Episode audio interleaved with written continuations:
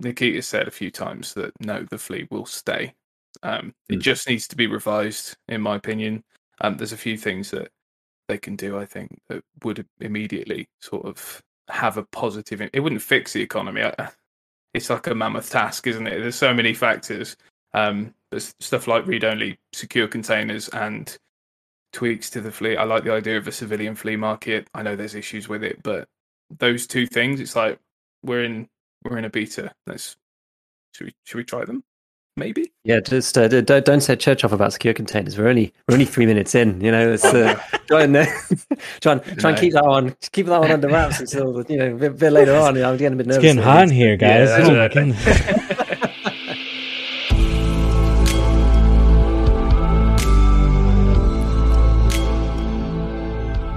Welcome to Scav Talk, an Escape from Tarkov podcast with a focus on the continued development of the game, patch note analysis, theory crafting, and general gameplay discussions. My name is Church. I'm one of your hosts. I do content creation, video editing, and general live streaming. And I'm Gigabeef, a YouTuber helping you guys get better at the game. And today we are joined by another community member, Gazabyte, who's an upcoming content creator who um, you know, we've invited on today for our, our guest as our guest guest speaker, I suppose you could you could uh, you could call him. Speaker. So uh, yeah, exactly. I'm sure you've got a lot of things to uh, things to say and to tell us. So um, so welcome, Gazabyte. to- Thank you. I've got a lot of things to speak about. Yes, indeed. I uh, I think I represent a little bit more of the maybe slight, slightly more hardcore side of their thing. I'd like to th- see things scaled back. So, uh, but also I, I I'm very noob friendly with my beginner guides and stuff on YouTube. So that's kind of what I do, and some some opinions and stuff like that. So, hi, thanks for having me. Excellent. yeah. No, no Glad worries at on. all. Yeah, it's good. So, um, yeah, you know, we've all been playing the wipe, I guess. Um, I guess to begin with, I'll just uh, start with, you know, as we usually do, and ask my uh, my good friend Church how how it's been going. How's uh, how's everything been? How's the last week been for you? Going good. It's going good. Um, patch is pretty good. You know, I hit level Playing twenty the night. Yeah, what I think the other night, like two days ago, I was up till about eight a.m. in the morning, uh, real gamer hour. I was like, I'm gonna get level twenty no matter what.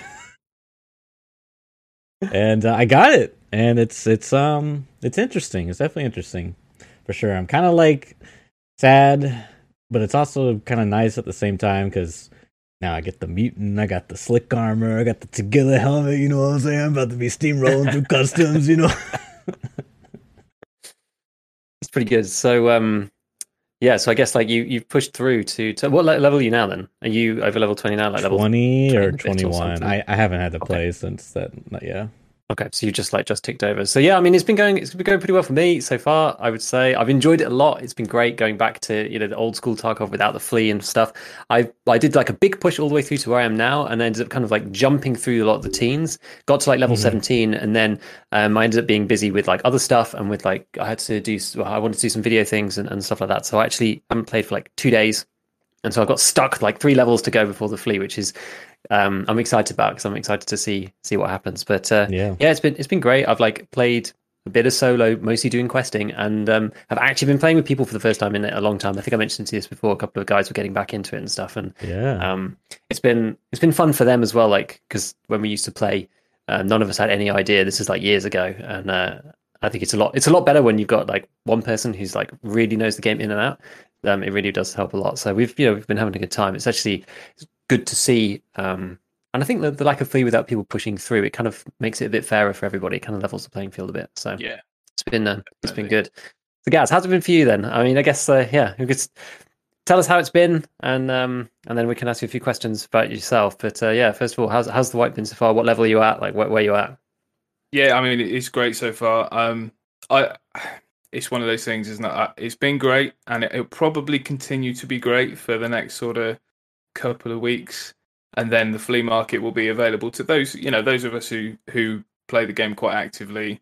Um, and then I think it, I have a sneaky suspicion it will fall back into old ways. Um, I'm level 12 at the minute. I haven't had a great deal amount, you know, great deal of time to play, but you know, I've played enough, and I just, I just feel like I'm, I'm a god amongst men, which is not, it's not true in this. I think I've got a survival rate of about 45 percent at the minute. It's not great, but compared to, I made the mistake at the probably about a month from the end of last wipe, resetting my account and going for a Ah. more sort of hardcore approach. Uh, I made a video Mhm. about it and then never made another video because I just got busy with other stuff. And then the wipe events came out, and I'm like, I'm like level seven, and it's all gone to pot. Everything's gone crazy. So yeah, it's been good to to have everyone else on that sort of same same plane as well.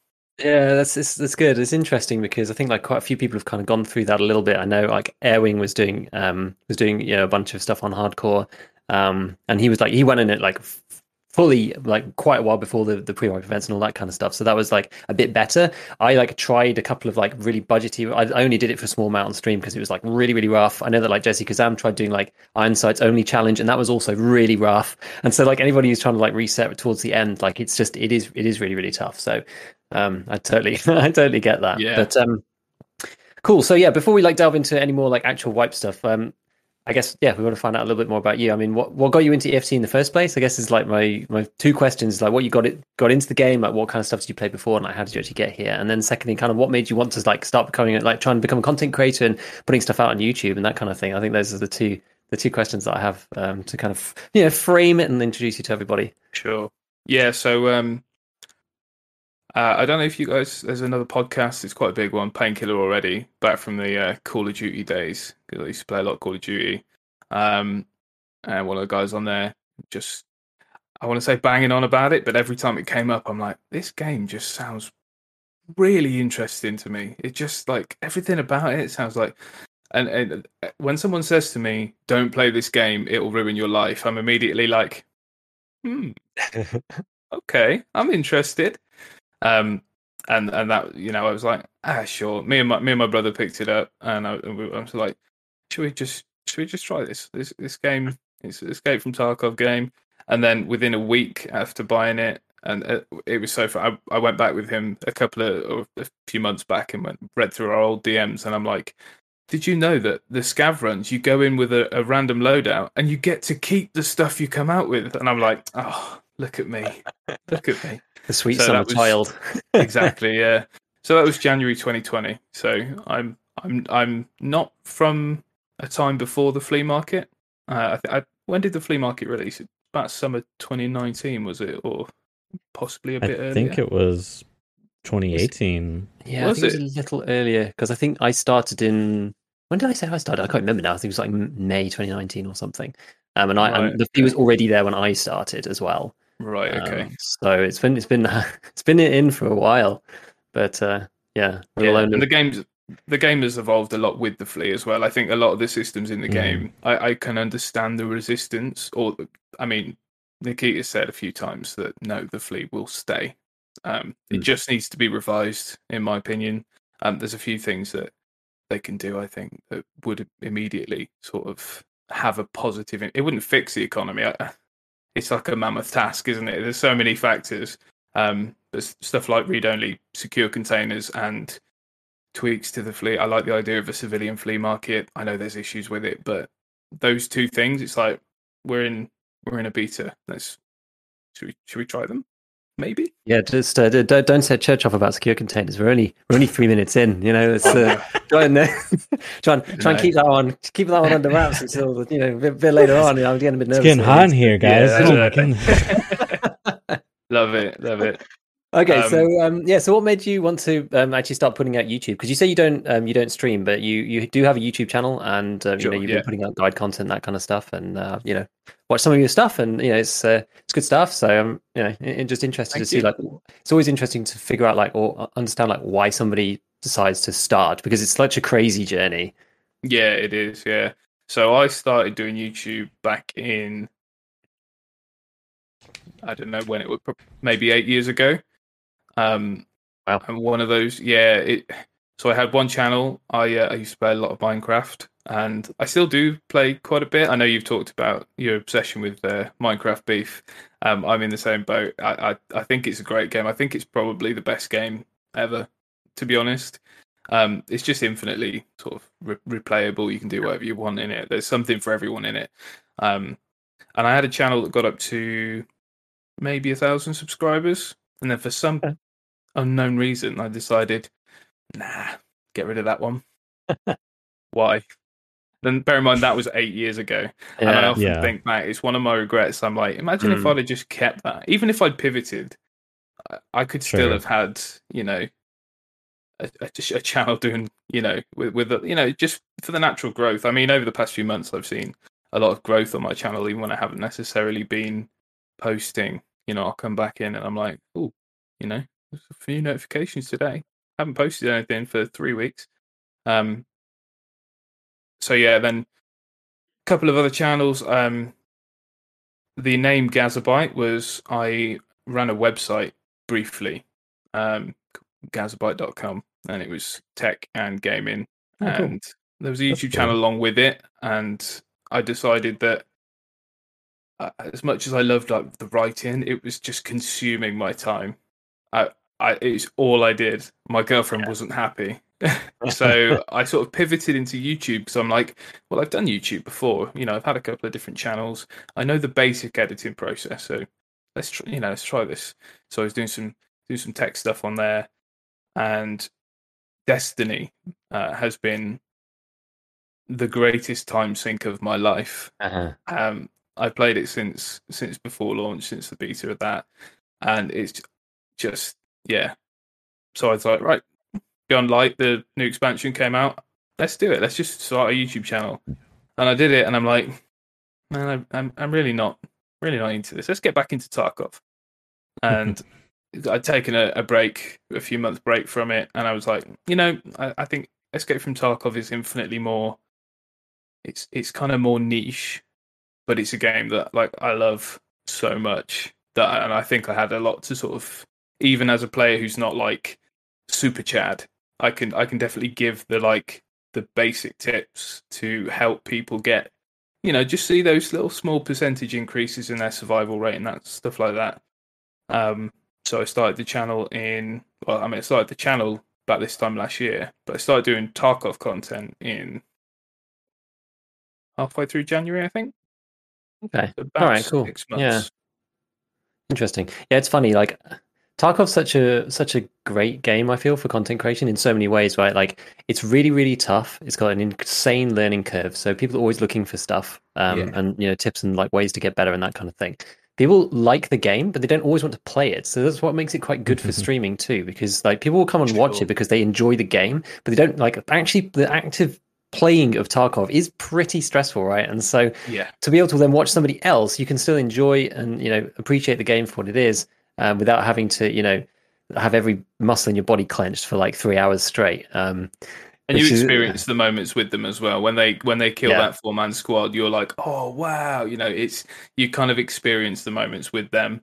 And exactly, someone to hang out with. Yeah, it's it's great. You, exactly, yeah, I think, yeah, I think like it's also quite it's also good. It's, especially YouTube is is really decent for kind of like um yeah, as you said, players who aren't you know shift W chads, you know, headshotting everybody like Call of Duty or, or PUBG pros as well. Because um, I've actually had some people like mention on my my channel as well that you know sometimes I can be a bit more relatable than people who've got like you know super aim and all this kind of stuff because they can pull off things that their skill allows them to. Whereas like I can't do that, so I have to you know I have to be like either efficient with my kits or like use the right stuff or like pick my pick my spot and that kind of thing. So it's like absolutely.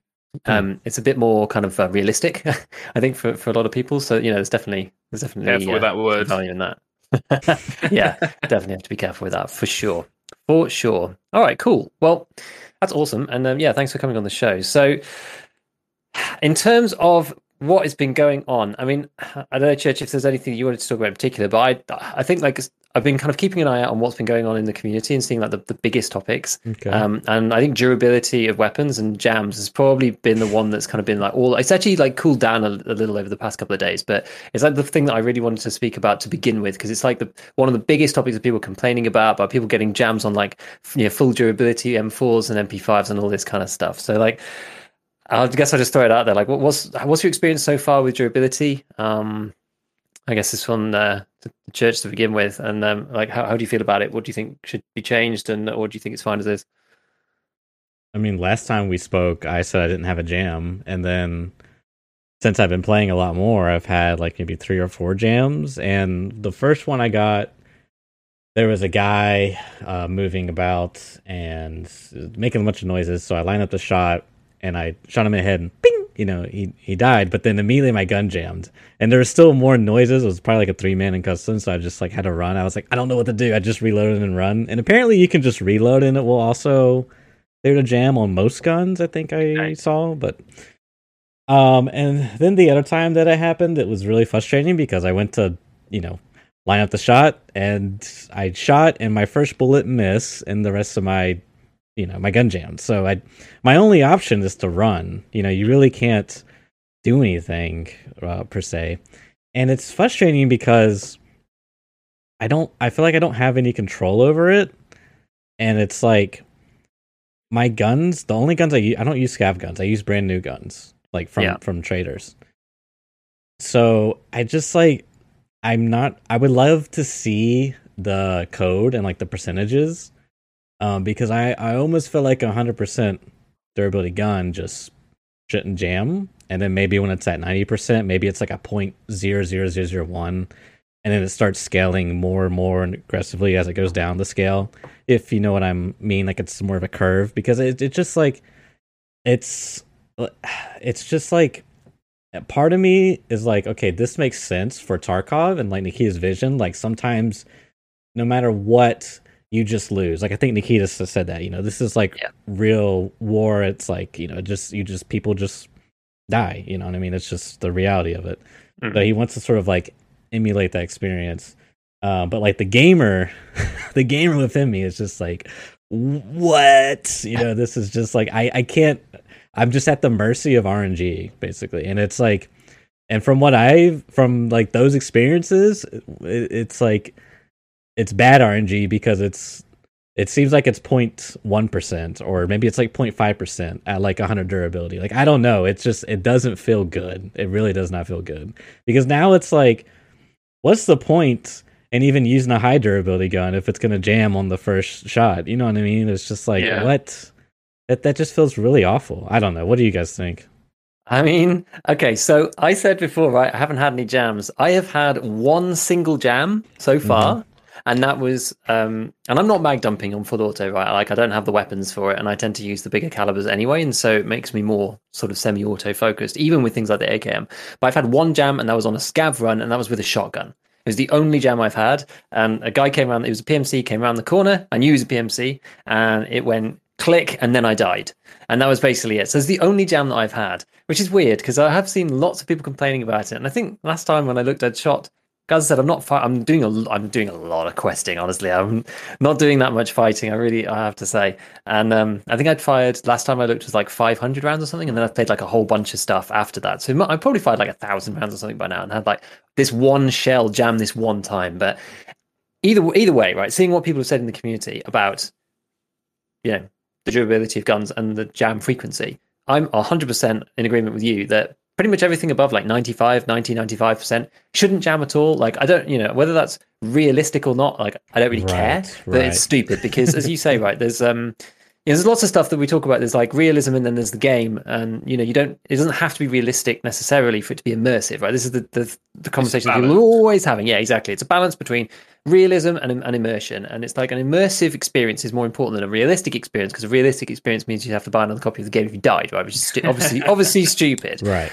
Um, and so what I like is choices. I'm always talking about choices, right? And video games are great when you have choices. And so you have the choice to go in with a scav gun that you don't repair. It's very, very cheap. And, um, you know, it's, it's there's also you know, all sorts of problems with it, and you run the risk of jamming versus buying an expensive gun from the traders and um, and having it you know not jam. Or you know if you're then going to use it a lot and not replace it it's like well how long do i keep it before i go and replace it with a 100% one? And really like that sh- you should be able to know that if you replace your gun like every raid for example then you're never going to get a jam. I think that should be that should be a thing right? And it's like that would be really expensive to do. Yes but you can make that choice if you want. Whereas now it's like you make that choice and then it jams anyway and you think well that could just It doesn't just even kind of sucks yeah and it's like even if it's like a you know small probability sometimes it's the important the important one. As you say right if you fire one shot and then you jam like that's the absolute worst. Like if you jam on the very first shot then sometimes they don't even know that you tried to fire at them right? Whereas like the Sure. second shot is like oh god.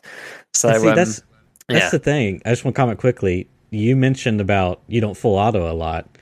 Both of my like detrimental jams was after I fired a single bullet, it jammed. So I don't even know if like, and I did some testing in a video where I took a PP19 and a silencer just because it increased the durability burn. And I shot like I went offline. I shot like you know eight or so mags, and I didn't get a jam, and it only burned like four percent durability or something. Like it just so it's like I don't know. Just yeah, like you said. How long I, are they expecting us to keep these guns? If that only jam- That's the other thing, too. four percent, uh, guns are lost. You know, every other raid. I feel like you. There's got to be a little bit more. There, there's something. Then it, obviously this is all going to be tweaked, isn't it? I, I think the Sure. the idea of the top five percent, you should never get a jam, is good, and I think it also is a money sink because these players are always going to make sure that they're constantly buying the new weapons to make sure they eliminate that fractional probability that it jams. Yeah. so it Yeah. turns into a money sink. You know, it helps the economy because they're always buying a new gun, and that money is whether it goes traders or flea market, and a bit of it goes for tax. You know, that sort of thing. It, it kind of constant that constant cycling will help. Um, yeah, it's funny you say about the either the the, the second bullet jamming. That's my exact experience. I had a jam on like raid number seven or something. I did, and it was Mhm. PP nineteen, brand new, fresh one. Fired a shot, and or maybe maybe it wasn't the second bullet. It was definitely the second like, burst, but it was a short first burst, maybe two or three bullets. yeah, yeah. And then I aim at him, gun jams. I remember that gun jamming was a mechanic added in the patch, and then I'm like, oh, I didn't look at the keybind. Fortunately, it does prompt you left shift and T, which is uh, I, what does that do normally? It checks the chamber, doesn't it? yeah, I think so. Yeah, I never check the chamber, so it's never been a, Yeah. a, button combination I've used. So it was a bit like, Yeah. oh, ah, oh, ah, and I'm just sat there. but other than that, it's not happened to me at all. Um, and I have used some slightly lower durability weapons. I love the AK, you know, the, the actual full AK 74, 74MN. So if if I've got a scav that has it, I'm like, I'll take that risk of uh, of a misfire just because I love the platform. So Mhm. and I haven't really seen any issues with, and that goes to my scav runs as well. Um, you know, but again, I don't really mag dump. Um, I've learned to do it more because it's, you know, it, it can be the the best way to win a fight. Unfortunately, um, even at medium range. Uh, but yeah, I I don't really have. I think there's a lot of vocal minority on this one where people get it and they complain and then for every person that gets it, there's a thousand people that haven't had a jam yet who just they're not going to go, oh yeah, I haven't had a jam. I think it's just a lot of people going, oh yeah, I had a jam that one time. Yeah, I think that's right. Like, there's a there's a huge amount of um, kind of selection bias there, right? The people complaining about it when they see it, and everyone else just kind of playing the game as normal and not thinking about it because you know it's uh, not. Yeah, as you say, right? You kind of forget. Like, I forget that it's even a mechanic, honestly, at the moment because I've only ever had that one jam as a scav, and, and that was it. So it's um, I mean, it's going to be a nasty shock when I get into a proper fight and I'm I'm, I'm using one, but. Yeah, as I said, like I'm, I'm not, I'm just not firing a great deal. Like there tends to be a lot of my early wipe gameplay, and that's also why, in some ways, I'm like, I was, I was saying just beforehand that you know I haven't, I basically haven't streamed this new wipe at all, and so tomorrow's gonna be like my first stream on the new wipe, and it keep, feels kind of weird. Like I've been away for you know for ages, um, but at the same time, I also kind of don't feel bad about it because like going from level 17 to 20 is actually probably going to be more interesting than watching me get to level 17 in the first place where i just do quest after quest after quest after quest after quest and then play Yeah. scav and do jacket run after jacket run after jacket run after jacket run so you know in, in some ways in some ways that's going to be um i think it's going to be better but um the issue I'm running into getting background footage for YouTube videos is like no one wants to watch me run and loot a few jackets, grab a quest item, and get out. So There's no action here. There's nothing that like pleasing to the eye, and I, I'm not too bothered about like how great the gameplay looks. But at least you know, if if I don't kill any PMCs, I at least want to kill four or five scavs and maybe have a bit of a bit of a shootout. One of them lobs a grenade, you know, some some action of some sort. Um, which is why the the video I did on lockpicking, I'm like, I recorded that one. I mean, it was a, it was a good moment anyway. I killed two PMCs, and one of them was just like I turned and just point fired, and he just dropped, and I'm like, what, what? But that was the one with the with the misfire in it, and I was like, I'll put it in there. It's a new mechanic. Might exactly well. Exactly. Have have either of you guys used the scav guns in any um in any serious way with the PSO, for example? That's something that I was doing. Oh my and god! It is really bad. Like this is the next stage of the durability that I want to talk about, which is about the Oh, accuracy, debuffs. Some people were talking to me about it, right? On um on, on one of the, the videos that I made, and I was like, yeah, I haven't really noticed, you know, it's I don't know. And then I ended up like running an AK-74M that was like proper scuffed. I was like, okay, it's fine. I'll put stuck a PSO on it and uh, and a suppressor. Oh my goodness, I could not hit anything. It was insane. Like, I've not Really really noticed because. I've only been using red dots, but like, yeah, the, the inaccuracy is crazy. I was like trying to shoot at scavs at kind of, I think it must have been probably 100 meters, I would say. And it's just, it's a nightmare. You're just like guessing. There's just a circle and the bullet might go in there somewhere and they're like hiding behind a barricade and you're just like, It's I'm just going to keep really pressing the button until this guy dies. Yeah. It's like, it's, it's insane. It's absolutely insane. It doesn't seem I- in line with with what a gun sort of gun durability should be either. I mean, I- mean, I, I'm not a gun person per se, but from from everything I've seen, it's like accuracy isn't that sort of thrown off when you know the barrel's worn, or it, it is more about the potential misfires, backfiring, and that sort of thing. Not loading rounds properly, that kind of I don't know if accuracy is as sort of realistic, and uh, whether Yeah. it, you know it, it's a gamism I mean, I'm not an I'm not an expert either, but I, you know, this kind of like I guess this kind of leads into what is my point around durability is that I don't think they should have put it in the way it's been implemented because it's kind of like it's quite un BSG like I think of the way that they've done it because I would it would be okay if each part had durability and we've actually spoken before on on this podcast about having durability on every piece and I think that would just be better. It wouldn't actually even need to be on every part, but if it, you know, if you had durability on suppressors, for example, like suppressors and compensators, barrels, um, and you could have it on lowers still. That's okay. Um, so there is some kind of like you know, if the barrel is really screwed, then and you, you fire more rounds down it and it gets really screwed, then it ends up you know being like that.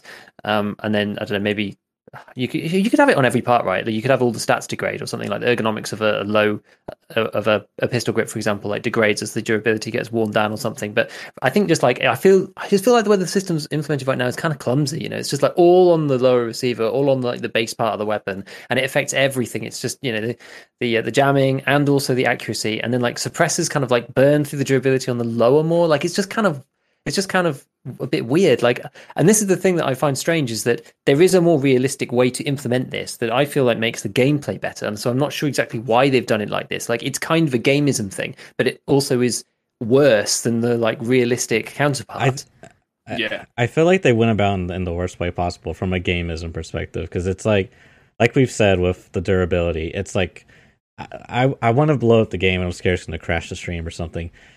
I want to see how many raids I've played and possibly see how many bullets I fired. I don't know there's stats for that, but I'm willing to bet it's like you know one per. Let's let's say I played 100 raids and I've had like you know one jam within those 100 raids. Let's just say it's like point uh zero one percent jam.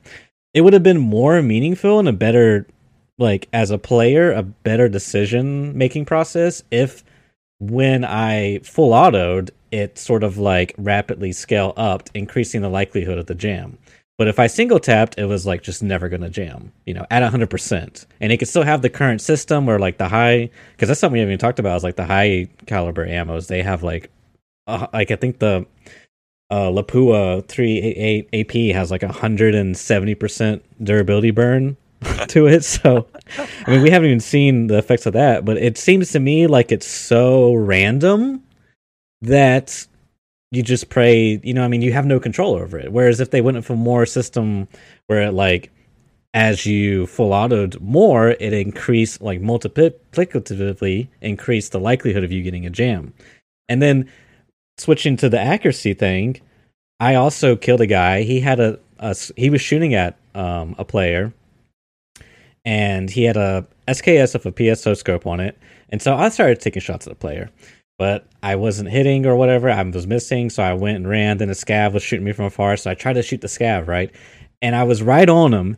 And every shot was missing, and I was so confused. I was like, I checked the zeroing. Is the zeroing wrong? And I was like, no. I looked at the gun, sixty percent durability and he had to have been less than 100 meters like maybe like 80 meters and it was like, wow, this is really bad. So it seems that the durability is way more important just for the accuracy than it is for even the chance of it jamming. Because the jamming just seems like a random, like a two percent chance, no matter what the durability is. Like I don't know, we would have to get a like one percent durability gun and test it and see if it really scales massively upwards. But just the way they went about it was like let's just make the accuracy worse. So now it's like when you're a scav, they're a long distance, just hope you pray to the RNG gods that the bullet goes in Yeah. direction, you know. And then it's like when you're playing PMC, just pray to the RNG gods that you don't get a jam. Like it just it feels really bad. And there's also issues with red dots currently as well, isn't there? With accuracy, they're not quite firing in the right. Some of the reticles, I think, maybe the Cobra fires like at, when you've got the red dot on. I think usually it should fire at the red dot or the tip of the the triangle. But Well, I it's think I know something what to you're do with talking about. this topic is know what highly it is. controversial. well, just because this, you know, the, the red dot accuracy has been um, an issue in the game for a long time for all sorts of various reasons. Right, you've got like Yeah. the, the vertical FOV, FOV, change thing. yeah. You've got like the the zeroing thing. Like there's there's so many there's so many um, strange issues with red dots in the first place. Um, I'm not in, I'm not entirely certain. So one of the reasons why I ended up going. I mean, this is slightly yeah slightly off topic here, but like this is one of the reasons why I ended up going for the micro dots so much, and why people like the old Pico Six before they just like you know smash that into the floor. But um, anything that's like one of the micro dots that you can zero to 25 meters, you and then end up getting like consistent drop off because there's nothing, there's there's literally Right. nothing worse. Okay, let me start that again. Right, in games where there is bullet drop, if the round goes below the crosshair. Yeah. You can Mhm. deal with that as a human being. That's sensible. Every other game plays like that, right? When you Yeah. fire fast rounds and the rounds go over the crosshair, everything that you know about FPS is just destroyed, right? It's insane. yeah. Like I don't know whether you guys have ever tried firing like seven N thirty one out of Yes. I, I mean I'm out of you know any really anything right Yeah. out of like Any SDM or Saiga nine or whatever, and it's fifty Yeah. meter plus zeroing thing, and it's just up they go. You know, it's just insane. Like, I tried u- using it. It's actually even worse on the MP5 SD because it's got like Hmm. minus thirty three percent um, round velocity because of the way it works. And so when it's zeroed then for the PSO rounds and you put like AP63s in it or 7 and 31, it's just like you have to just aim at their chest to hit them in the head. It's it's completely crazy. So I don't know. The thing about like optics, I, it's one of those ones where I've like been wanting to look into it m- in in depth, but it will take me like hours to go through everything. And Mhm. I've never quite like I know all the issues, but I've never quite gone into like all the details of exactly what's wrong with all of them. And it just like it just drives me a bit crazy. So I just kind of like pick the stuff that's I know is usable and is going to work, and and then just try to forget about it, which is probably probably bad. But um, I, I, I do want to do something on it at some point. I think the accuracy issues compound on themselves, and now you know now we've got another variable that's sort of been introduced with the, the accuracy. It's like Oh everything my is gosh. trying to make every weapon less accurate, Yeah, um, which like and more random. Like you know, the scav guns, I think it's like I kind of don't mind, right? Like in in and of itself as a concept, like the inaccuracy of scav weapons, I think is okay. I do wish that they'd separated these things out, like I said before, into different pieces. But like, hmm I think it's fine. Like if you're going to use scav guns and they're scuffed and they don't work properly, then that's then that's fine. I kind of feel like it's okay. Like maybe the accuracy thing is a little bit overdone because it really is just like it really is insane when really you're trying bad. to use them. You know, fifty percent durability. And what I would like them to do, if it was me, is tone down that a bit. So like it's you know it's inaccurate, but maybe not as much. Um, I'm not sure if it reflects in the MOA of the stats. I wish it did, if that was the case, because you know, it'd be Right, that really nice help. to know exactly how bad it was, and then to just like ramp up the the durability misfire issues with scav guns. I expect my scav gun to be like jamming every like thirty to sixty rounds. If it's at forty durability, it should be jamming non-stop. Like it, it should, honestly. I really, I really think it should. The only one that's jammed with a scav gun out of us I've never group.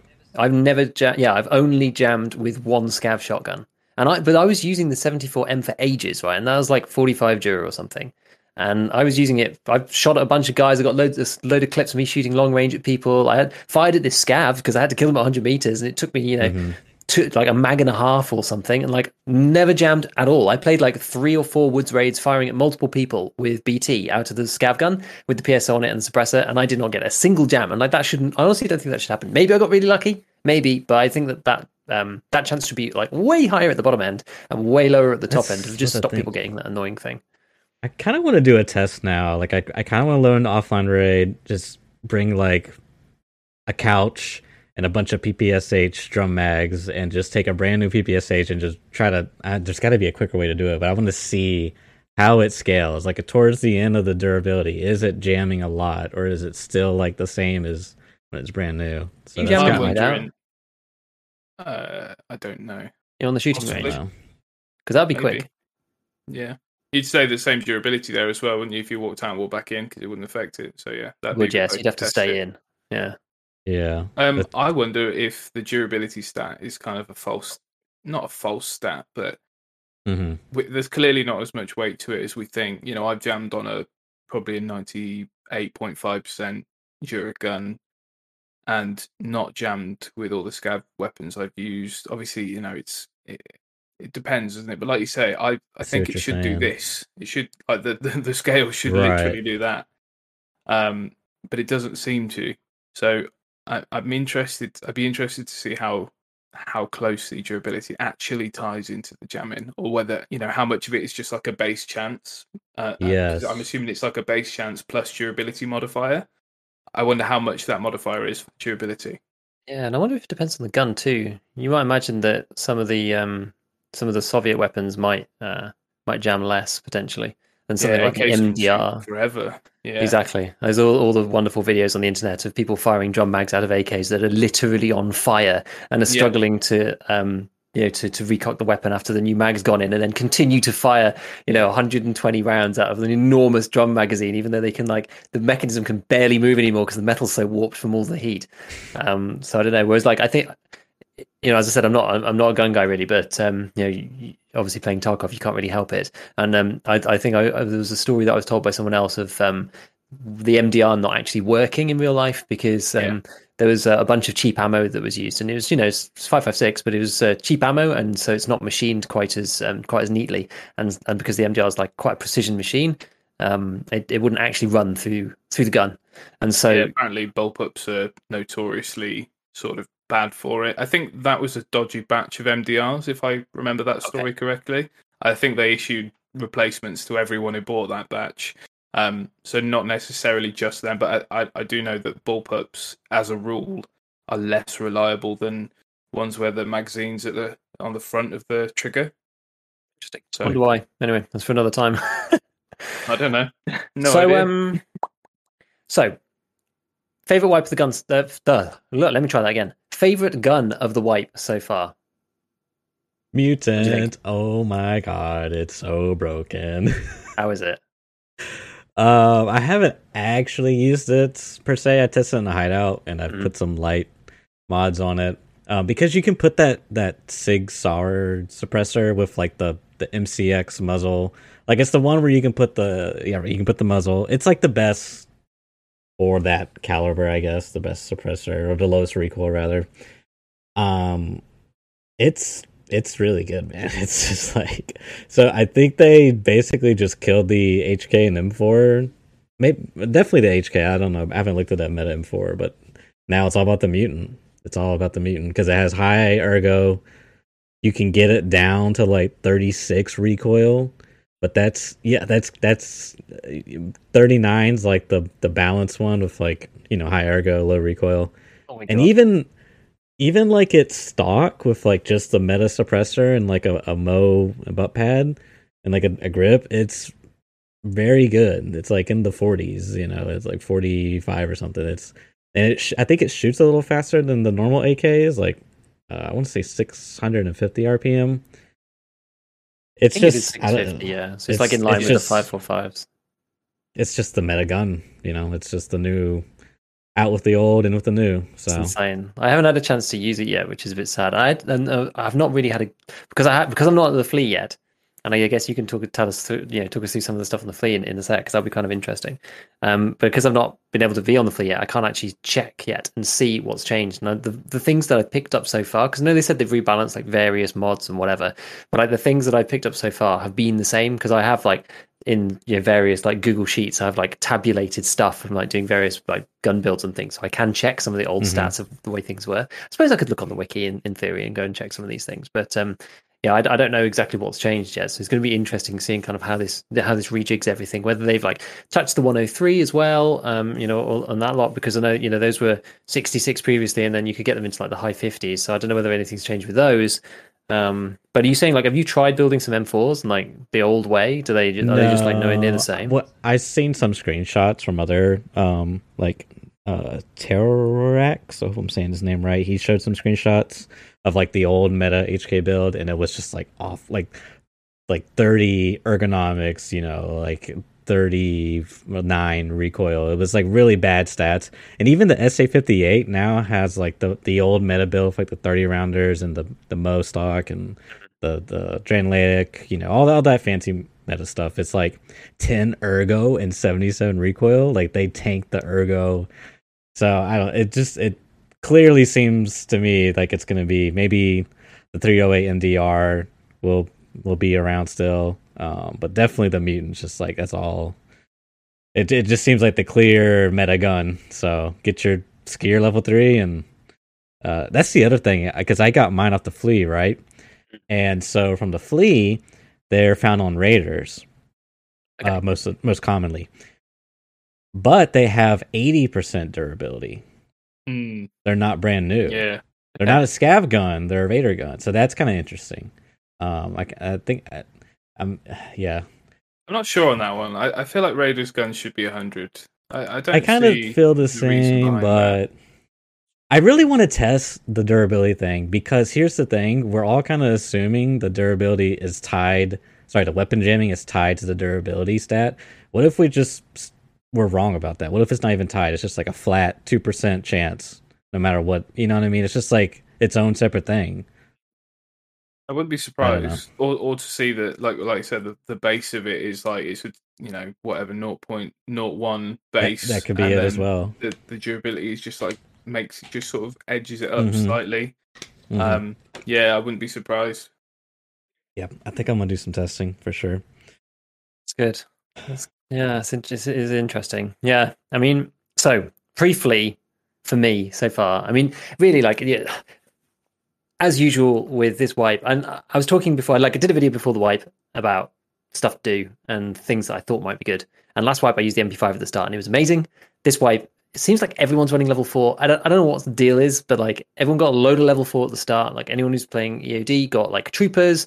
There's like right. level four all over various scavs. I feel like half the people I run into are wearing level four and half are wearing level three, and that really negates a lot of the nine mil stuff already. I was like, oh, that's kind of that's kind of upsetting, especially going like full auto and because there's a difference right between tap, trying to tap people versus like running in and just like full autoing thorax, which is kind of what I like to do because it's it is it is easier and you kill people like that. And so for me, it's like really become a combination of like SKS if you want to use the PSO or Vepr. And this is like before um this is before Flea, right? So you use like the the one three six Vepr with the with, seven six two on semi auto, and you can turn it into an AK in the hideout if you uh, if you have work mm-hmm. workbench level one. These two guns for me seem to be like the staple, except except for my new favorite, which I'm not really I'm not really a pistols guy particularly, but guys, I've been running the M9 on factory because I had to do stirrup. It is, I like honestly, I've n- I've never really used the M9 before. It's super weird and it has been insane. I did stirrup in the very first raid in one go, killing three people. I finished um, uh, Peacekeepers like Friend from the West thing, like part two. Did that all on factory with, with the M9. I don't know what's happened. Something something weird has happened to me, and I'm just running around head tapping people with the M9. It's insane. I'm loving it can't get on with the M9. I can't get oh, on really? with it. I just yeah no the uh, the PL fifteen is the one for me. The one that added in the uh, what was it twelve ten. Oh, mm, that one's really nice. good. That, that's the yeah, one for me. Really I like that one. Yeah, I've not actually used that one, but um, I remember it was uh, I think Willerz was doing uh, like zero to forty yeah. with the with the PL only or something. So yeah, he did that with the AP six point three. I think is yeah. uh, He's good. That's a good I, one. That's probably okay, right? Because like unless you come up against an Altyn, you can still go through face shields. So like you can actually technically kill everybody who's not wearing, you know, the mega face shield, either killer or or, or Altyn. So you know, yeah. it will actually work. But yeah, it's funny because like I've only ever really used pistols before just as a throwaway gun to try and go Yeah. and kill scavs. I've always taken in like a real weapon, like a, I was, as Mhm. you know, as Church knows, and anybody who's listened for a while knows, I don't, I don't really do that many loot runs, and except for like right at the start of the wipe, and I always take like you know real, you know, medium stuff. Like my my Yeah. budget kit is typically like the six B three TM and a Vepr Hunter, right? That's like the budget kit for me, and so I very rarely do these like naked style like pistol runs. Um, and when I do, it's because I'm questing, I have to go to the middle of sawmill or something stupid like that. So I end up taking like a PM, and so I've ended up giving pistols like a really bad rap because the PM is really bad, right? So Um, bad. like going from something like that to like an an actually nice pistol where the fire rate feels okay, like it's as fast as you can click kind of thing, and you've got 17 rounds in the mag. Like it's it's actually a big difference, and um, Yeah. it's funny that like out of all the guns, this is the one gun that I've been enjoying the most. I, I just find it hilarious. It's just super weird. It's just super super weird. What, what have you been using, Gaz? What's your what's your favorite? Generally, it's the it's the PP19. I seem to have come into a stock of them, even though I can't, even though you can't buy them at uh, level. Is it level two Prapor you can buy them, or is it level two I, Skill? I, I never buy that gun, so I don't know. It's one of the level twos, and I Yeah. will, as soon as I unlock it, I, I will just that I will just roll them. But I seem to have had a pretty good supply of them, and I just something about that gun. It just feels good. It just feels good in my hands. I just I can use it. That's the. um. Other than that, I you know default to a, an OPSKS with a whack a, a cobra on the dovetail and just just go and have fun. Have fun. I don't know. I don't, I don't really have like a sort of an early. I've been using the um, AKS seventy four U as well. Um, I'm not a huge fan of it. Just it's far too bouncy. Um, Yeah. without putting a lot of effort into a build. Um, and even then, it's you know still one of the one of the bouncier guns. But other than that, yeah, it's like I said, I've had, had a little bit of success picking up actual scav, you know, AK 74, 74Ms, stuff like that. Um, I just love that that platform in Tarkov. You know, it's funny because I, I I I always play a USEC uh, for the voice lines, but I'm like, yeah, but I like that weapon. like I'd like that set of weapons because they get the PP19, don't they? That's probably where I'm Yeah. getting them from. Yes, Because from all the we get the MP5 and they get the PP19, so obviously that's where I'm getting them from. But yeah, I've always, I've always loved PP19 the is good for me. MP5. I have, I have loved the MP5, but it's just like not, it's just not really working this way. I I, feel like think the, the nine is- mils. is just better. I did a video on it, and and ev pretty much every conclusion I drew on on every sort of stat plus how it felt in the hands, I just I just felt like the MPX was a better gun. It did better at, you know, there's a couple of things. that- There's like there's a couple of stats where you'd expect them to be flipped, but they're actually, you know, Mm. one is like, all right, the MP5 actually wins here. I would expect the MPX to win, you know. But I found overall the MPX beats the MP5 hands down, at least in my hands. Yeah, I think like the MP5, like I really kind of fell in love with it with the MP5 SD just because it's um Yeah. it's I It's like you, you could just SD, buy it from yeah. yeah. The SD's the SD is super cool. It's just cool. I just I just really like the weapon. It just feels cool. The whole thing about it is just like really neat, super quiet, like proper Yeah. little pea shooter. You know, it feels it feels great to kill people with it. It's, it's awesome. Tango down. Exactly, exactly. Right. Okay, church. Important question here. Okay. As the only person with access to the flea market, is there anything that has been surprising for you so far? I'm sure you've already looked Um, around, seen what's going on. Like the the only things that I've seen is people ty typing on Twitter saying everything's really really cheap. Everything's so cheap. Everything's cheap. Like- yeah, that's what I was going to say. Is everything? I was kind of surprised everything was cheap, but it makes sense because everyone. We were talking about a little bit of this before the show. Everyone's sort of like. I mean, I had two junk boxes, and I was debating getting a third, guys. Mostly because I'm on standard account. Yeah. Um, but Mm. it's just like everyone has so much hoarding stuff and then they're looking to offload that and it's like i mean you'll see like gunpowders in like quantities of eight i think i have like 20 blue gunpowders like i've just been holding onto them um i s- the only thing i really sold in big stacks was like blue tape because they were like 25k a pop or something decent you know um i think i sold some wires too but everything's still pretty cheap i mean some How some much have stuff you used now? Do you have any idea? Like, have you, did you look at that? uh less than 200k I'm ready. My wallet is uh, ready. Church. Yeah, but I don't think it's worth it anymore. I mean, I guess it is Yeah. passive income still. How did they revert the the Bitcoin changes? I haven't even seen. As far as about we know, farm. it's the same. It sells The to the same as it vendor for the pre-wipe. same. I don't Yeah, think it's- it's the hundred hours. I think it's the way it was before they Yeah, yeah. completely like messed it up. But like they they talked about this Tarbank coin, right? So I want to keep my optionality for this Tarbank coin. That's the thing for me. I, I want to go like make sure that I'm like in a good position for that because um, I think that's going to be important, and I don't know what's going to happen with it. So yeah, I want to make sure that I'm I'm there I'm there with it. So we'll see. I feel like Um, the chance to do that was. I, th- I feel like they had that element of surprise where people would sort of like, oh, can't wait to unlock the Bitcoin farm, and then you unlock it, and maybe they just call it like crypto farm, and you unlock it. Uh, I mean, people would have seen it if they changed from Bitcoin farm to crypto farm. People have been like, oh, what's going on here? I feel like they've they've missed that window if they were going to introduce it. I feel like it would have been much more like, whoa, they actually did it if they'd done it as the first few people were unlocking the uh the You crypto. know, what would have been really cool is if they if you'd unlocked the crypto farm and then you could have chosen which to mine. That would have been cool. And like Mm. Tarbank coin for now, let's say it has like no uses, no use. What are you going to do? You're going to mine bitcoins and sell them to therapists, or you're It's going to mine Tarbank Dogecoin. coin no use? Yeah, exactly. Yeah, Exactly. It's just one with a picture of Nikita's face on it, just like Yeah. I like that. I like that as an idea where, where cool. it kind of I, uh, they go up and down depending on what's going on. Or yeah, no, I like that. I do feel like they missed a window of opportunity because I was sort of anticipating it to be a Tarbank. You know, it was like, has anyone Yeah. looted Bitcoin from Scav Boss or Reshala? And it's like, yeah, I got a Bitcoin here. And I was like, oh, you know, I was kind of Yeah. sad. So Yeah. we'll see. Exactly. So yeah, I mean, is there anything? Eh, because what what's like? Because I anticipated like hoses being crazy, but I actually They're 80k. Okay, okay, so they're still quite expensive, but they're not like up to the crazy heights They're as they were before. Yes, yes. Because we're everyone's sort of like, everyone's sort of like around the same level in their hideout. You know what I Yeah. mean? It's not like we're looking for a spark plug to build our level one hideout generator. You know what I mean? I'm not Mhm. looking for what's the requirements for level one med station. I can't even remember. Um, you know what I mean? It's like every part of Oh, the meds, I think. meds, I think. yeah. Yeah. it's like it's kind of like the we're at that hose stage or at the wire stage. You know, uh, ES lamps is like for level three lights. Those are kind of Yeah. expensive, but they're on like twenty to thirty k ish.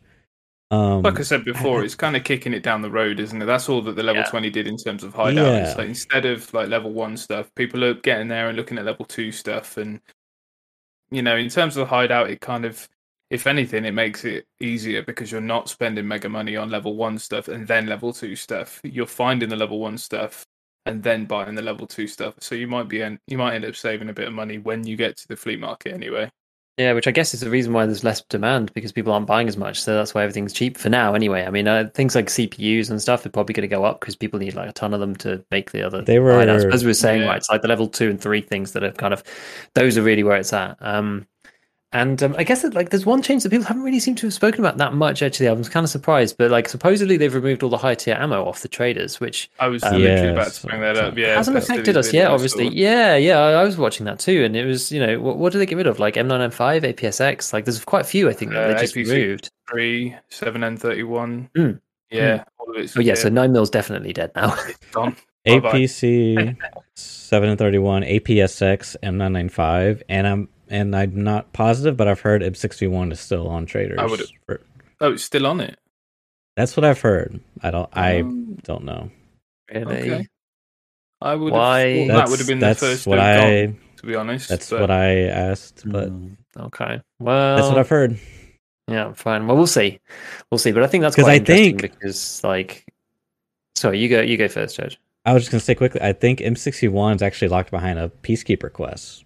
It is, but you can make it. So, right.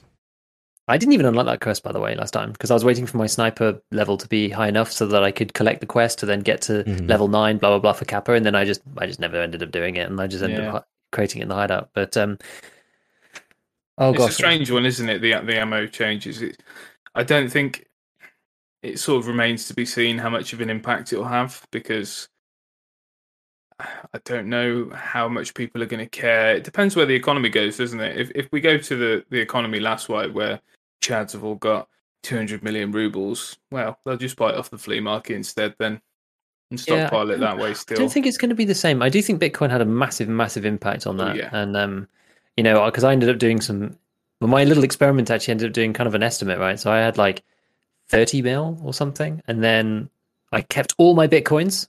And then I sold them all in one go for 100 mil. Um, and so like that was money that I'm not going to get again this time. Um, and was You missed out on that as well, didn't you? Because you didn't sell them at 850, you sold them about 500k or something, didn't you? I sold them at 760. So I, I sold them at like the very next price level after Yeah. the therapist announcement. So as soon as therapist announced it, I was just like, right, this is it. Out it goes. You go. Um, yeah. Exactly. And so I probably lost like 10 or 15 mil there. But it was it was interesting. It was kind of more interesting just like seeing the impact. That was kind of what I wanted. I wanted to like play the game without that for a bit, just to see Yeah. kind of how much actually Mm. is it? Because you can't like separate the two otherwise. Um, And I was like dipped for a bit and then like started because I was doing certain quests and then like carried on going back up. But the slow grind where like you slowly make a mill at a time rather than like every day you log in and it's just another mill and after two weeks you've got like, you know, 15, 20 mil more. Like, cause that was, Yeah. it was insane. It was absolutely insane at one point. I was collecting because I, uh, you know, I upgraded my Bitcoin farm really early and I was collecting like 2.4 mil a day, right? It's like eight, it was like 800 a coin and you could make three per day. So it was just crazy. It was absolutely crazy. So that's not going to happen this time. And with the, um, the ammo not being on the traders, that's then going to drive the flea even higher than it was last wipe because people were buying, you know, their allocation of M995 or whatever. All those people now have to go somewhere. They're all going to come to the flea. It was expensive anywhere on the flea. So now it's going to just, I think some of this stuff's going to end up in the realms of um, like uh, 338 AP where it's just completely insane. And maybe that brings the single tap meta in a bit. I don't know. I mean, there's some people who are going to have like infinite rubles and can run this stuff, but I just I don't know if it's going to even be economic for for Chads to do. I, we'll, have to see how it, how it runs out. But yeah, if they haven't changed M61, then shame on you because that's like insane if they haven't changed that. I think we're Um, looking at the um, possibly one of the longest wipes. I mean, obviously, it's no inside information or anything, but if they, if they want to wipe with streets, then we could be looking at a nine month wipe as well. So it'd be interesting to see how it likely. evolves.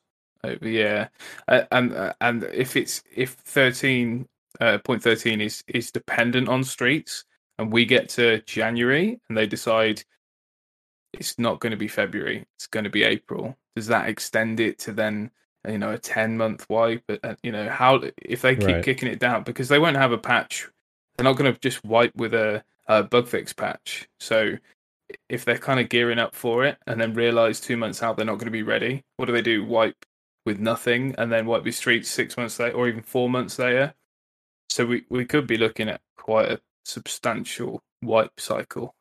I agree. I would I would predict. I agree. Like now that they've wiped now, they're not going to wipe till streets, I don't think. And if everything goes to plan, maybe we get it in February, March, something like that. But you know, we kind of know BSG timelines and and uh, and that kind of thing. So it could well be April, May, June, or something beforehand. But we will see because you know this wipe that just gone was probably the mo- it was like well not probably it was certainly the most like inflated Yeah, economic yeah, wipe sure. of all time and people were kind of getting sick of it kind of like a month before the end and so that's still like a good five months right? And i, I know some people were sick of it early because they like pushed through but i, I feel like there's like you know, you've got like a bell curve of, of players and like the Yeah. longer you keep it the bigger the tail gets on that side after people who are like here's the sick of it line. And it's just like the, the, the thing grows as you kind of move through the, the player base. Um, and i think this time given the changes they've made so far it does look quite promising to push it out a bit at least. Um Yeah. and, and we'll see. So even if that gives us like you know a month or two months or whatever if it is an eight month wipe or, or something then maybe people again are only going to be sick of it totally sick of it in like the last month or something i, I don't know so so so we'll see um They've got the events in their back pocket now as well. That's what I'm thinking. I- yeah, I thought that- pull it. I I was still team no wipe up and uh, well I I mean I switched sides as often as a wind blew but the which one was it I, I think the scav bosses meeting up in reserve Mhm. people the Twitter was like a light with like just lost 15 million had a great time I'm like Yeah. hmm could this be that they are trying to reset they're trying to hard re- or soft reset the economy release the patch no wipe I think they've got a trick up their sleeve as well. I think if they wanted to soft reset the economy without just going at wipe, they could probably do it. I think they could do it. maybe yeah maybe i mean They like can uh, get creative with it. De- like they definitely can for sure, and you know BSG can pull sorts of shenanigans. Um, I mean, I, I I switched over to team. Well, I, I actually wasn't on a team before. I was like just was withholding judgment. As, but as soon as Streets got pushed, that's when I was like, right, I'm on Team Wipe now. As soon as it got pushed, and we talked about it actually on the show. Um, Yeah. you know, it was like once that got pushed, it just nothing else made any sense to me, and um, I'm I'm I'm pleased it kind of worked out that way. I think, but um, yeah, someone's saying in chat, Lighthouse will come up before Streets, which is true, and I don't think that there will be a wipe with Lighthouse. I don't think anybody thinks there'll be a, a wipe with Lighthouse. I wouldn't have thought you can release a new map without a wipe. That's fine. People can investigate it without having to be back at level one. I think that's that's totally okay. Yeah. Um, and so I think that's fine. And yeah, if we end up with a the six to nine month wipe on this one, we'll have to see. And given that stuff's a bit harder to come by this time, maybe it'll be all right. And it, it's an interesting one. Um, but for all of its flaws, I am pleased in the direction that the game has gone with this particular patch. I know that there's issues, Absolutely. it's it's in it's it's interesting. Actually, on that topic, um, how have you guys? Like, I don't know how much Scav raids you've played, but like, how have you? How has the experience of Ca- of Scav Karma been for you so thus far?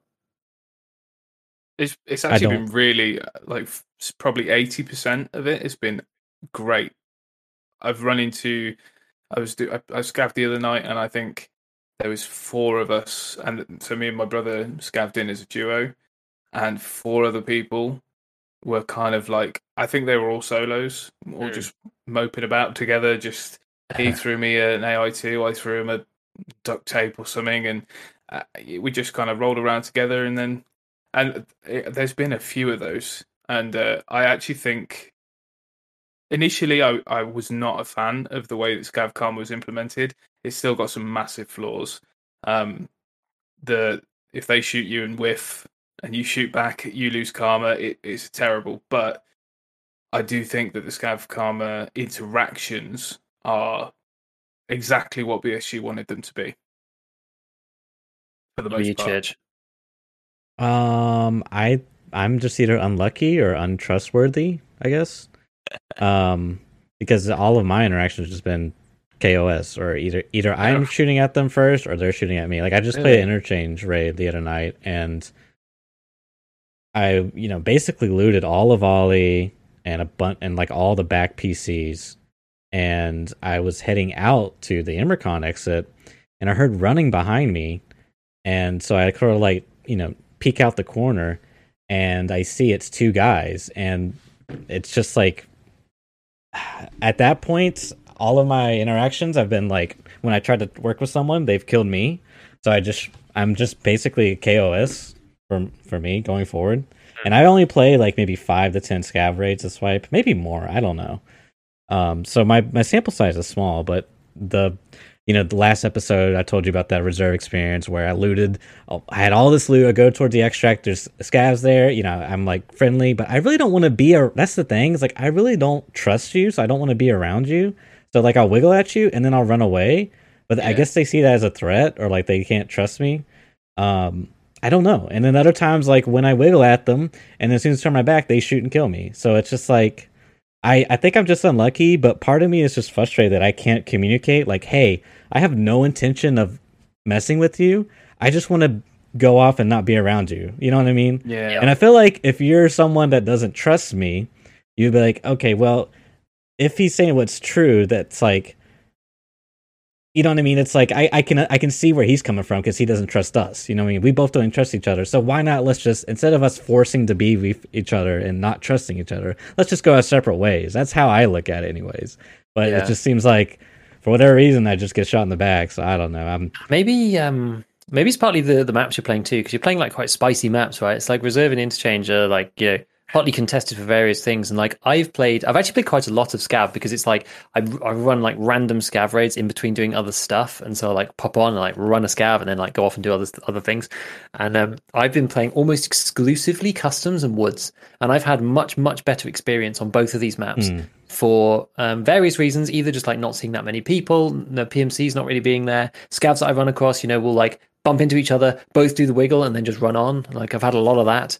Um, and for me, it's been it's been interesting and, and quite good. Like there's there's one unintended consequence of the scav karma, which I didn't think about until I'd actually gone through it and done it, which is fascinating for me. Is that as a solo player playing PMC, one of the big advantages that you get is not having to worry about anybody and you can just shoot anyone, right? But Scav Yeah. solo is actually different now, but and you're you're almost a little bit more like the AI if you think about it, right? Because the AI has to identify you and go, they shout, and then they start shooting. And now players are a bit more like that too, because it's just like is it scav is it pmc like they have to kind of identify you first like not everybody obviously some people just shoot you but like the, Mhm. the vast majority of people who care about their scav karma have to like go oh is this a person that uh, and that sort of like piece of indecision kind of puts scavs on the back foot a little bit which i kind of like because people like used to just run around with impunity just shooting everybody and now it's more like there's kind of like there's kind of two elements to it. The first one is like, yeah, when you encounter a PMC, you don't know if they're a PMC or not, and it makes the PMC experience more realistic rather than just getting like, you know, being on reserve and just getting freaking mobbed by scavs as soon as any gunshots are heard. Right? It's like it's different now. And secondly, this is one of the the the perfect things that we've been talking about for ages about like rebalancing the stuff to make things harder for chads and make things easier for new players because if things are going well and they have done for me and i know you've had a bad experience so far judge so it's probably not as applicable to you um, but maybe new players are playing more customs or whatever where people are a bit more friendly. Um, scav runs where you're just looting are now a lot easier if people are playing by the scav karma rules. And chads don't really play scav runs. And so that's kind of i don't know it's like a big boost to the new player. Like new players love playing scav runs because there's nothing to lose. And now you can just Yeah. like run around loot some stuff. Like there's a you know greater than 50% chance for me at least where when i bump into somebody we'll just like wiggle and then we'll just carry on with our lives and just keep our loot. Whereas like before you'd have to be like avoiding everybody like skulk through the shadows like playing proper like rat gameplay. Whereas now you can just wander about. Like i'd spend most of my time like i've been doing key runs to try and get rid of some of these quest blockers which i'm stuck behind at the moment which is very annoying. And um, I literally spawn in, sprint like shift W straight to dorms, do the key run through all the jackets. Half the time it's not even looted because people aren't even going to dorms, and then sprint out. Like sometimes I don't even wear my headphones because I'm shot at that little that it doesn't even matter. Like it's crazy. I literally just run around, just grabbing keys, whatever. I'm like running through both third and second story dorms. I think I've been killed once, and I've done like ten runs of these jackets. Like it's crazy. It's crazy. Like you can just run around, do whatever you like. You know, you feel you feel as a scav like you're much more at home which is the way it should be. I don't know. I quite like the feeling. I like the I like the go. feeling of the way Scav Karma has, has been implemented. I it's it's working for me at least. Um, it's definitely got some issues, but I think I think they can. Uh, I think they can iron it out. It's almost as if they wanted Scav Karma to come out alongside VoIP. It, it's almost as if they they tried hard Yeah. to keep those two systems tied together, and ultimately couldn't do it. which is a Um, shame. I'm not sure when they've mentioned PMC Karma. I know they want to do it, and they're probably gathering data from Scav Yeah. Karma.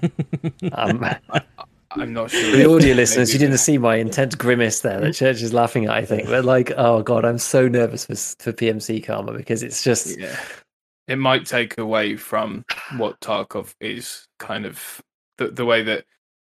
Yeah, identifying a USEC and, and making the choice to kill them or not when it, it's kind of like you've got two game modes here. And you've got your PMC and your scav. Your scav, you know that there's that decision. Your PMC, you know you can kill indiscriminately, and it's like it's me against the world, or, or Mhm. us Yeah. against the world. You know, you just like move, shoot it all the Mhm. time, no matter what, unless you're playing with a friend or Yeah. whatever. But um, I, I think maybe they should leave that in the. Maybe they should leave that in in the scav exclusively. Yeah, unless they think of a really good way of implementing it, then like if they're going to implement it just the way it is now with scavs, then I think yeah, I, I think it should maybe not go in as, as it is. Yeah, But I- with VoIP, we'll see. Like maybe it'll be better. Like we'll have to see how scavs works with VoIP first. But I'm a little nervous about it. If they don't give us more tools to be able to identify people or give you reasons to work with the other PMCs, those things need to be there it, first. Yeah, I don't think it can go the other way around. Like like now, like you can just about get away with Scav Karma because Scav doesn't matter that much. But like Yeah. Scav Karma without VoIP, I think is a bit silly. It should have been they should have worked on VoIP first and then done Scav Karma afterwards. Really, if they were going to prioritize. But yeah, I don't know. Without more thought on it with PMC, I feel like it could be a bit rough um, and Yeah. just weird, just weird for the game. So I don't, I don't know really. I don't know. Don't kill raiders as your scav. Oh my goodness! Yes, Church. Did you I- see? Did you so see this? One peg. Did you see this stuff awful, about one peg? I feel bad. I feel bad for him. I feel do, bad for him but- too, kind of in some ways. Like it really sucks. Like it's it's quite like it's quite entertaining in some ways that he's like Mhm. it's good for his content, right? It's like Oh yeah, it's, it's um, great. it's great publicity for him because he's like you know one of the first people, especially the people who are kind of um, well known in the community and putting out Yeah. stuff to a lot of people to get to level six in the first place, and then he's also the first person to get like max negative scav karma Yeah. too. Where he's Yeah. like you know two times the- scav champ. The one, two most popular videos on his channel: how I got to max uh, scav karma, how I got to max negative scav. That's funny. That's Oh, man. funny. th- It's, It's funny, isn't it? Because it's like obviously that that has probably happened to to people who are like you know one or two karma or whatever. But the fact that one peg got to six and then got reset to minus twelve is it's like oh Yeah. I I, I, I you know I hope they reinstate it. I'm I'm sure it's as simple as turning a dial for BSG. Yeah, if I they think so. To. I don't know Like- how how they can interact with individual accounts. Um, Yeah, because that's the thing for me. It's like either they should do because so so this has happened before, right? Um, where people were choosing strength and they reset every single person back to level one. And I don't know, like there's a critical bug with Scav Karma. I almost feel like I know it would suck for a lot of people, but I feel like they kind of need to either do that or like and only do that if they can't you know discriminate and say okay who's killed raiders? Like i don't know i don't know how their back end works. It probably is not not this easy. But you know you can have a look and see like what's they've who's had like stats. yeah it's like who's had massive scav karma changes revert these people back to the way or at least put it back to zero or something because i'm sure there's got to be a bunch of people um because one of the worst things right like on his twitter and i can see why he's getting frustrated actually quite a few of the responses he was getting quite annoyed with people being like uh, why don't you just wipe your account? You know just start again. He's just like you're not allowed within a month. You're not allowed for four weeks you cannot wipe your account in a wipe. So i can't wipe my account because it's still two weeks to go. Um and i think he has got asked that question like 3000 times. Why don't you just wipe your account one peg um but uh, yeah, it, it, it's a bit rough. But like, I kind of like some people are like, oh, you know, BSG don't want to do something just because like you know, streamer, someone's well known, asked them to do it, blah blah blah. Like, I think there's something to be said about that kind of. But with a bug like this, you know, you have to if they have the ability to go in and reset everybody who the bug has happened to, even just put them back to naught or something. Like, okay, you know, it's a bug, we figured it out, it's a really big one. Um, because right now, like, it takes him two hours to to get his scav raid again. Like, it's insane. And Oh, he's yeah. KOS by other Yeah. yeah. He's marked and cursed and Brutal, tagged. isn't it? That Yeah, I think like, it's, he, it's he a literally good thing. Not not not that not that it happens to one peg. I'm talking about the the the massive cooldown and stuff like that. It's a good thing because it does. It, it's the question between you don't want to reward people for positive sc- uh, scav karma too much because then it just means that it's just more into the economy. It just kind of flows. I think you want to lean into the negatives being harsh, but also with kill on uh, kill on site, difficult to revert Mm. back to neg- uh, back to zero, isn't it? Yeah, I don't think I've. hard. I think my scav. I've played a fair bit. I've probably done maybe 15, 20 scav raids. My karma is whatever it started at. I've had no change. I think I, I'm in favor of the, um, you know, you loot a certain amount of items and extract without killing anyone, gives you 0.02 or something.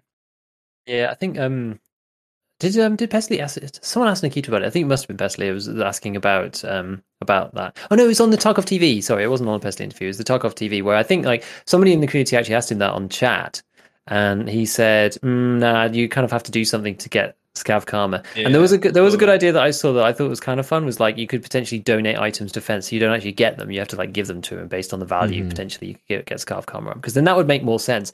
Someone actually, yeah, was I like that. I was gonna. I was actually gonna put it out. Somebody posted it somewhere. Was it on one of my? I think it might have been a comment on YouTube, and it was um it was really insightful. Someone was saying, "Oh yeah, it should," and then like the reputation with Fence should reflect like your flea market reputation. That should be your flea market rep and affect your slots for your PMC and stuff. Because Fence is the access to the the trading network, right? Because it's like a you know the underground network between PMCs or whatever. Because the flea, flea market's like not really a thing, but Fence is the only kind of like real Ragman. implementation of that. Is it like Ragman and Fence? Maybe Fence delivers and Ragman. Ha- I think doesn't Ragman have something to do with the flea He, market? he must do because he gives you the cash, doesn't he? yeah, there you In go. game. Yeah, um so there is some interaction there but like i kind of like that idea it's like okay well there's an incentive to that gets good scav karma because then it's going to impact your like your flea market stuff but maybe I- the maybe know. the delivery time from your scavs when you buy things on the flea market. Interesting. This idea has been floated around that yeah you don't buy things and have it immediately delivered. You have, you know, scavs deliver it to you, and based on your scav karma is how fast it goes, and yeah i think that that, would mega idea is interesting incentivize positive scav karma because people wouldn't be happy about being at minus twelve and having it take forty eight hours to deliver a. yeah a, a I, I always think that that four. idea has been interesting alongside the idea of like ordering stuff from traders like high level Yeah. ammo and that kind of stuff like making you actually have to like make an order i feel like those those ideas could be kind of interesting to like stop the flea from being so insane Um, So It's, pre- it's I a- pretty boring going to a trader as well, finding them out of stock. It's just like, yeah. Yeah. but I'd like to. You know, when you get some back in, can you maybe give me, give me, a, give me a ring? exactly. I have a uh, philosophical question for you guys. Hmm. Um, when it comes to scav karma, what is the objective? Is it trying to incentivize a particular player behavior? Because if so, then a, a player like me, for example, which I have positive karma for different reasons, but um, someone that's killing on sight, I'm you know a bad scav. So if it's like the goal is to incentivize good scav behavior, then it sort of like shifts the whole, I guess, a mentality and even approach to it. Like like you like you were describing, you were literally just running around in packs of scavs. Like you were just running around looting. Um. So then there's like there's almost no if like let's just say the norm or like the scav culture becomes like just everyone's friendly to each other, um, then there's really no choice to make, right? You know what I mean? You just you just do the thing. Also, Um, there's also like very limited ways to actually gain scav karma if everybody is good scav, because the best way to gain scav karma is to watch a scav kill another scav and then kill that scav. Yeah, It's it's uh, interesting. It is an interesting one. It is an interesting question that you pose there because I think it is supposed to be a player behavior changing element and it is supposed to make scavs more uh more friendly to each other and more of a threat to PMCs, I think is probably the idea because the, the game is PMCs, right? That's the game. That's the game that is Tarkov. And scavs running around killing each other at the same time, that's fine. Like people who complain a lot about like scavs on reserve, I actually can't like I've I've never really minded, honestly, like getting completely hoarded by scavs. Like the FT is designed in a very, very clever way where it incentivizes you to play as, you know, the crappy AI. Like it's quite cunning actually in the fact that it you know incentivizes people to to be a more realistic AI. You know, you don't need to have that many AI on the map because you've got real people who are incentivized to go in and like play the baddie. You know what I mean?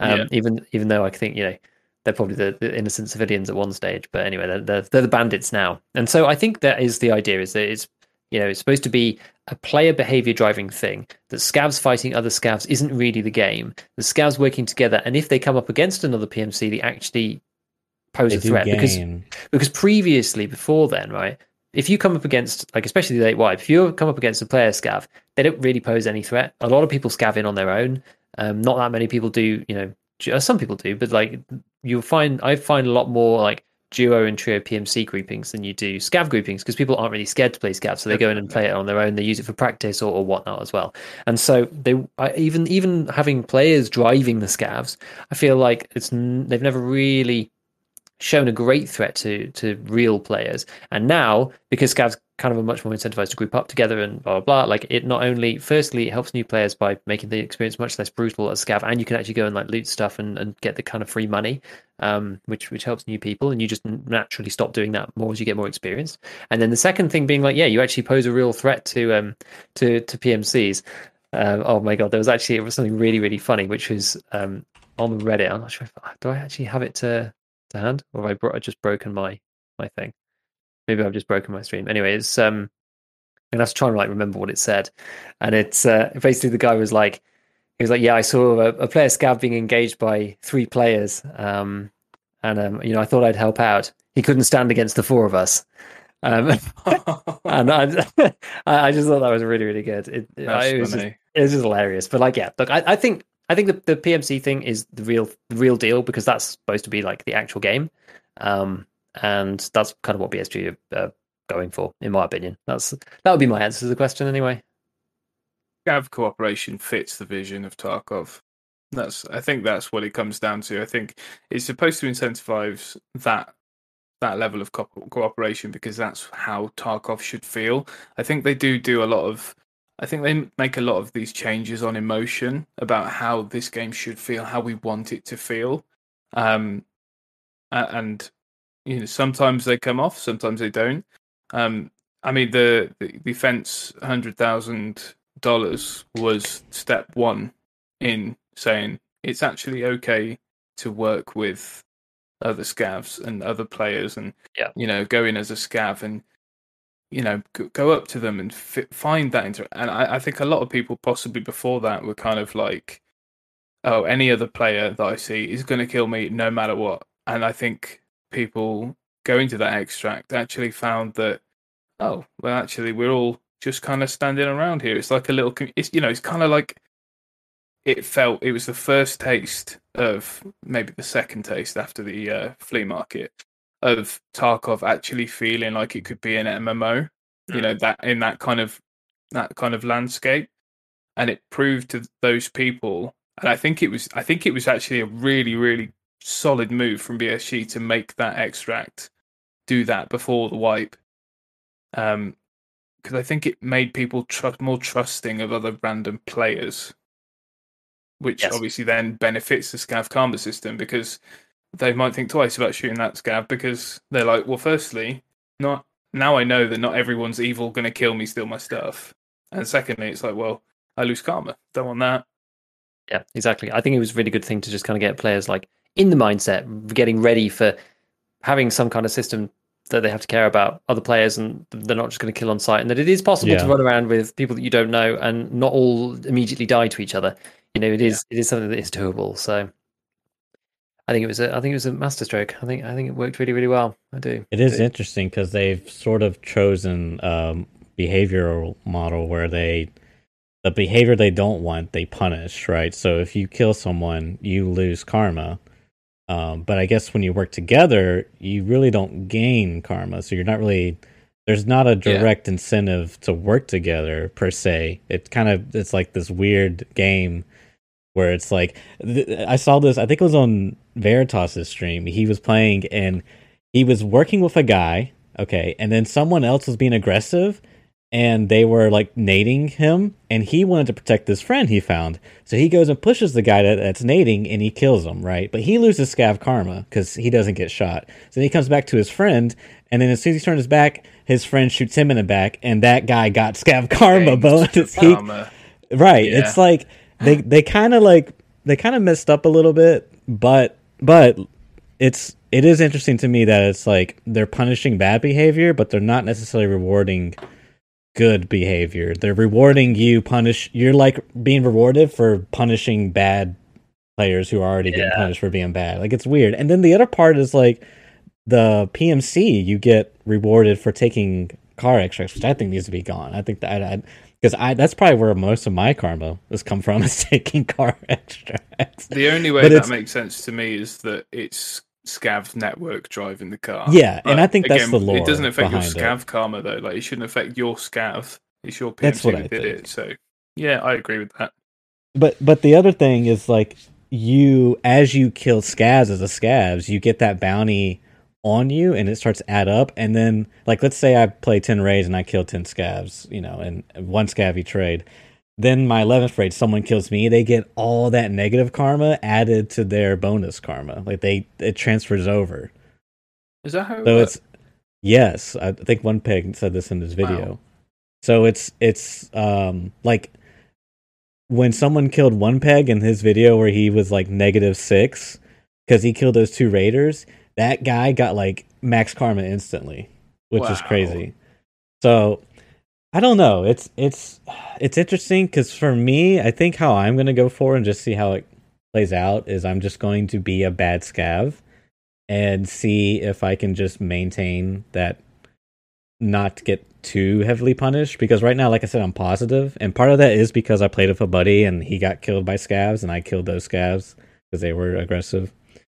So I'm going to see how that works out and um the other thing I wanted to touch on quickly was I don't even think max scav karma is worth it. Like I was looking at it and I'm just like ew, you can buy a a gear like a gun that's like way more expensive like all like because it's like fence's normal price it seems like yeah.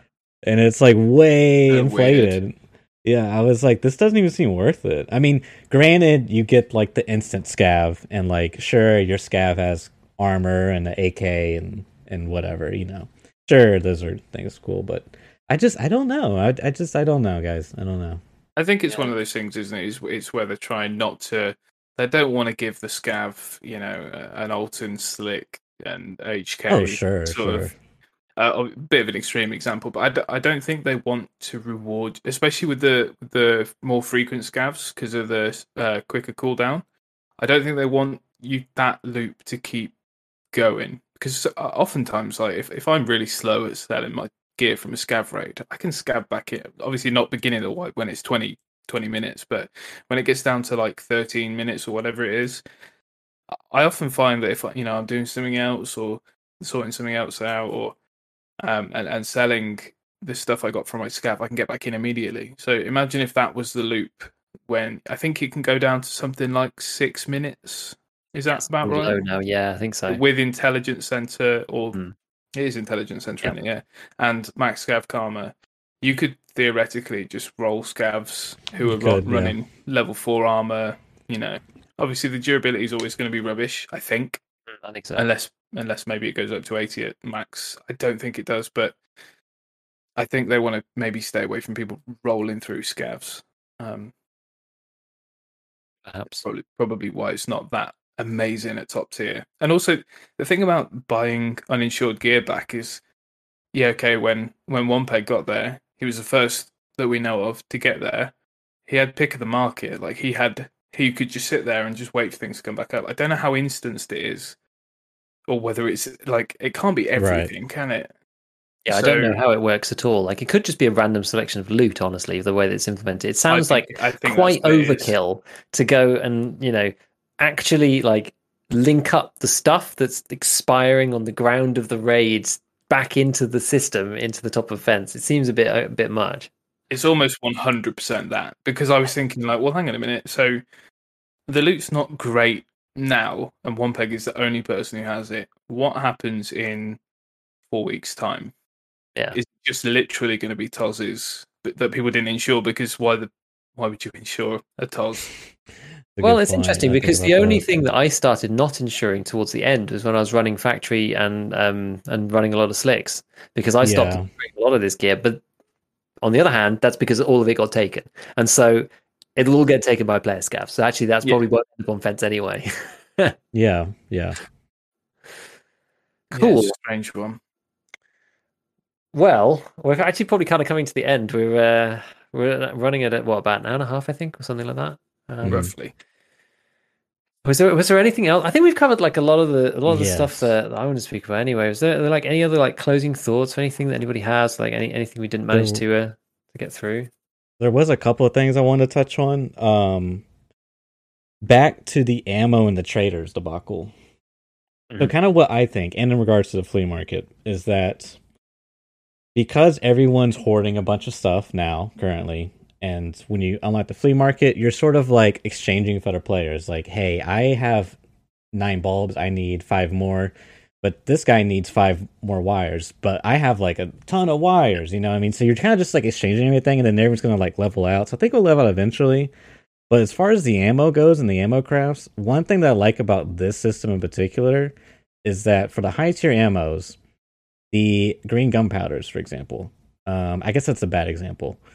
The red gunpowders, mm, the parts to make red gunpowder or to make the ammo, we'll say. The lower level players can get those items and sell them to the high level players. And so it's sort of like a transfer. I mean, maybe it's a bad transfer, but it then again maybe it's not because they're getting high pen ammo the low level player doesn't even have high pin armor you know what i mean Yeah. but they're getting something this guy needs money this guy needs gunpowder. You know what i mean? It's like a good way instead of before it was like let me camp the traders and after i sold all my items now i can buy the thing i really want. Like it's it goes nowhere. It just vanishes. The money just goes to trader and disappears. So i'm i'm actually interested to see how this system plays out because i think I know, I know. Some people are, are like, "Eh, this isn't good enough." You know, people are just going to craft ammo and use it. That's fine, but they still got to get the parts to make the ammo. You know what I mean? Either they, if they find it by themselves, that's fine. But more than likely, they're probably just going to buy it and sell something they don't want, and then that other person's going to get something exchanged. So I think it's actually going to be pretty interesting. I don't know what you guys think about that. Well, at least there's a lead time on crafts when you know when when you, you buying from a trader's instant. And it takes X amount of time to craft ammo. So, you know, Sure. th- there is that. There's, you know, you've got to have the materials and you've got to wait. So, if you burn through your 300 rounds before your crafts, um, then you need to move down a tier of ammo. Yeah. Um, thing is, though, you can still point. buy other people's ammo of the flea that they've crafted too. Yeah, so there'll be that's true, yeah. supplies of, um, you know, components on the flea, and then there'll also be supplies of the crafted things also on the flea. that's also So, true. If you have infinite money, you can just buy whatever still. So I don't know if what it we were saying completely before, fixes yeah. it. Yeah, I don't, I don't, I don't Yeah. know really. So it is going to be interesting. I do think though that I and I really do think that ammo is going to be a lot more expensive than it was for the top stuff. I think so too. Off the traders, I really, really do because it's like Yeah, the equation is the same except one of the sources of um, exactly. ammo is gone. So like Yeah. there is only one way the price will move, right? There's it's uh I just don't see anything else happening and yeah, it's it's it's kind of Yeah. inevitable to me. Uh, But where?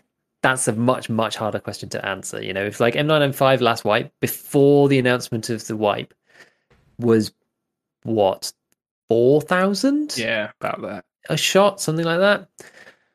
I am gonna guess, and it's a proper guess. I'm gonna guess that M995.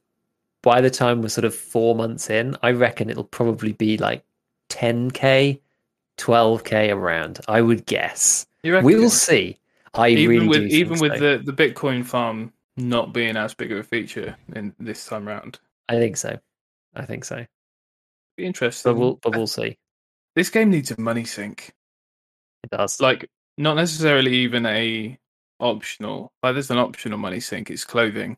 Like it, it was less of a, a money sink before, and then they what did they do? Like a thousand percent prices basically. Yeah. Um. It needs a, a mandatory money sink. I we're mean, we- getting into Sorry. yeah, fuel. You could argue, I suppose, is a is kind of a sort of that level. I- I think there needs to be some sort of it. It, it encroaches on my sort of hardcore philosophy for the game, um, and this would affect me because there there there are times where I can't play for you know four or five days at a time. But something that's constantly draining your bank balance, and obviously you can't just constantly drain someone's bank balance. There needs to be some sort of benefit or reason for it. Um, but I think yeah, some uh, flea market tax is good, but I think it could go further. I agree. I think we in church spoke about this before. Um, what I was going to say is like we talked about survival games and why Tarkov is less of not really like other survival games where you know we said before like the fundamental principle behind survival games is bars that go down quite quickly and you have to fill them back up whatever that is you know whatever that Yeah. might be. And in tarkov the bars go down pretty slowly and are cheap to fill you know it's like fuel yeah it's a bit of a drain but it fun, it like it funds everything it like put, does everything within the hideout. Um, and so like later on it's kind of a no-brainer just to keep it on. Whereas like you know potentially if like you're secured like the and the, the way that i would like to see it is that the higher level the hideout the more expensive it gets. So you know if you're like chad player right at the end your hideout's like really expensive to maintain because you have to replace security cameras because they break or graphics cards of durability and you have to replace them. You know things things degrade right? And this is this is something that's kind of like real life and is annoying about the real world, right? Is that stuff just breaks, right? And you have to replace things. Whereas like in EFT, it's like, oh well, I've got it now. I've got it forever. I will have my workbench forever, Yes, or I have this forever. Um, yeah, and so that kind of like scaling cost of like the hi- I think the hideout's the perfect place to implement this. The scaling think cost of that um, would would be good. Um, It- Well, the, I mean, the reason behind it is simple, isn't it? You're paying scavs to to keep your hideout intact.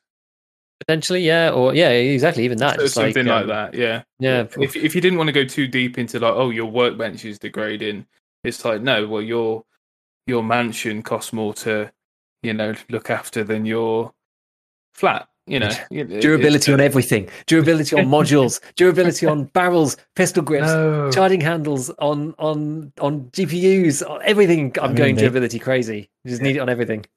They Yeah. could do that, but it's it's interesting because that's sort of like a counter, um, like it is a money sink. Okay, so like someone could say, "Hey, the Bitcoin farm's a money sink." Yes and no, because it's it's really a fountain. Oh, once you invest, yes, once you invest, investment. it's a permanent thing. It doesn't go away. You know what I mean? Yeah. And it's constantly giving you money. So if they ha- they could like balance that by having like money sinks, um, and I think durability is probably the best way to to do that. I guess. I mean, I can't really see any other Um, maybe maybe the, the I don't know they they could come up with something, but the the thing is like Tarkov is is less of a hardcore game and way more of a rogue like like like light. You know what I mean? Because there's so many upgrades that are just like permanent, Mhm. and it's like oh yeah, you have to have a wipe to to have a reason to play. I feel like because the game becomes so easy, quote unquote, that you just have all this constant resources. You know what I mean? Like Tarkov, like you said, the survival, the survival games, how you're constantly trying to like manage bars that are going down. Tarkov is like you're trying to slowly increase bars, and then the more you play the game, the bars start rapidly expanding, expanding, expanding. You know what I mean? It's just like it, it's, it, yeah. that's so about right. Yeah, no, I, I, I heard your, your point. I think over the, the past couple of podcasts, I think you guys mentioned about how it's kind of a roguelike, and and it's true. It's you- you're coming out of raids with you're either coming out with stuff to go back into the next one stronger, or you're coming Mhm. out and you, every time you die, if you're using your secure container effectively, mhm. you're still bringing stuff back in. yes, yeah. But I've not brought No, that up an hour and a half in. Exactly. How about this though, right? How about this? The more modules you have on, the more fuel it takes. How about that? Just as a start. You know, the more GPUs you have, the more fuel it takes. So maybe you're going to have to actually think about which modules you have on rather than going, oh, I'm going to have one can of fuel and that's going to just run the hideout. It runs everything. It runs level three Bitcoin farm and the workbench and the moonshine generator and the nutrition center Yeah. and the med center, like all on the same Let's amount see. of fuel as one dude making an AKM out of a Vepr. You know, They'd have Like, to ramp it up, I think, wouldn't they? Like yeah, and so individual and, but, and then you have to then you think about it. Right? You're just like, well, okay, it's really expensive now to run like all this stuff. Do I want to be making bitcoins? Do I want to be making M61? Like now, I have to make a decision, Hmm. and this is where the interesting choices happen because then you have to make a decision about things. and Not having to make a decision makes the game boring, which is the reason why people get bored at the end of the wipe. Oh my god, it's all the same thing. Sorry.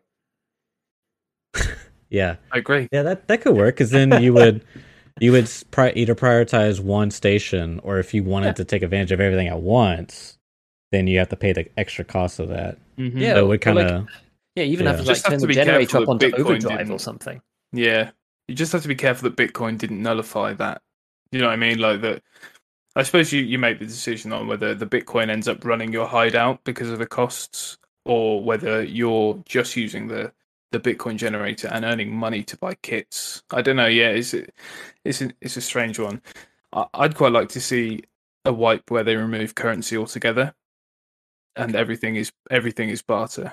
Oh, that would be kind of interesting. Absolutely everything. that basically is hardcore then because that's like that's like actual hardcore but then you still got the traders on different tiers that's actually very interesting because I feel like it kind of makes sense. Like, why? Why would I suppose that the some of the traders still have contact with the outside world, so Hmm. that's where the money comes in. Um, but I think it'd make a lot more sense for things like maybe the flea market if if you just make it barter. I think, and I think you don't The even only- need found in raid at that point. the only thing with that is you will create a fiat currency, assuming you can still sense. interact with traders that you can. People will find the item like Cyclone, for example, and be like, "All right, you want this Infor Mag?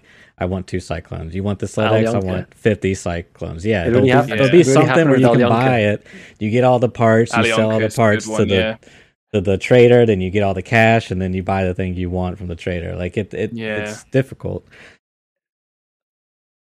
I would like to see some sort of like I uh, another big, massive time sink of mine is like Fallout games and Skyrim. You know the Elder Scrolls series, and that kind of barter system for like you know in Fallout it's a great example because they use bottle caps, which are a meaningless currency to to you and I because we don't know what the value of a bottle like to us the value of a bottle cap is nothing, gets thrown in the bin. But in that universe, you can buy, you know, you got enough of them. You can buy the the biggest, baddest uh, weapon, but the the value of the currency is what they make it. Um, and and the the trading back and forth is like, oh, this is worth this amount of this, and like you say, you'd have a bit of a faux currency going on because everyone had, you know, Alyonkas is a good example. It's already been the sort of faux currency. Uh, I remember when I started playing, I'm like, why is everybody obsessed with this chocolate? It's like because it's just like a consistent thing that everybody. I think there was there were crafts for it, wasn't there? Was it was it It- using there, were- there, there are crafts, but one of the reasons why that became so popular was because um, there was I think I can't remember exactly what change they made, but it was a change that they made to the flea market fee, and it was very very cheap to, to barter all kinds of things for Alyonka because the, the price of them is so low, right? So if you're trading like a Red Rebel, the fees for that are insane because the in, the internal price for a Red Rebel is very very low, but yeah. the internal price for Alyonkas is also very very low. So trading like 75 Alyonkas for one Red Rebel hardly cost you anything in flea market right. fees in comparison to putting it up for real money, and so all of the expensive items, LEDX graphics cards cards, Red Rebel, all this kind of stuff, all ended up getting traded for Alyonka. And then that like that trickled down to like almost everything because like well you're like well the red rebel it's worth this on the open market for cash and then that's this many you could buy alyonkas for this much and so that kind of implies that the Alyonka, you know this is how much the ratio of the two and then it's like yeah. everything is then just like priced in alyonka which is like i absolutely i honestly absolutely adored that and like so many economists would have a, a, complete field day investigating that system when it was up and then finding a way to kill it which is a real shame but like i, thought I, I it was super funny sort of thing i, I loved the thing that annoyed me about the, the removing the found in raid tag was that kind of killed a bit of what drew me to Tarkov in the first place. That like, I, I love that I could just sit at my computer and I'm I don't really feel like raiding, but uh, you know, I've got an hour to kill. Let's just flip some Salewas. Yeah. Just you know, buy them cheap and sell them high, and oh yeah, managed to make a six k profit. You know, and you're just like, oh. So in that hour, I managed to earn 100k, and it's just it was just cool. Like I, I don't know, yeah. that was one. It was a casualty of the found in raid.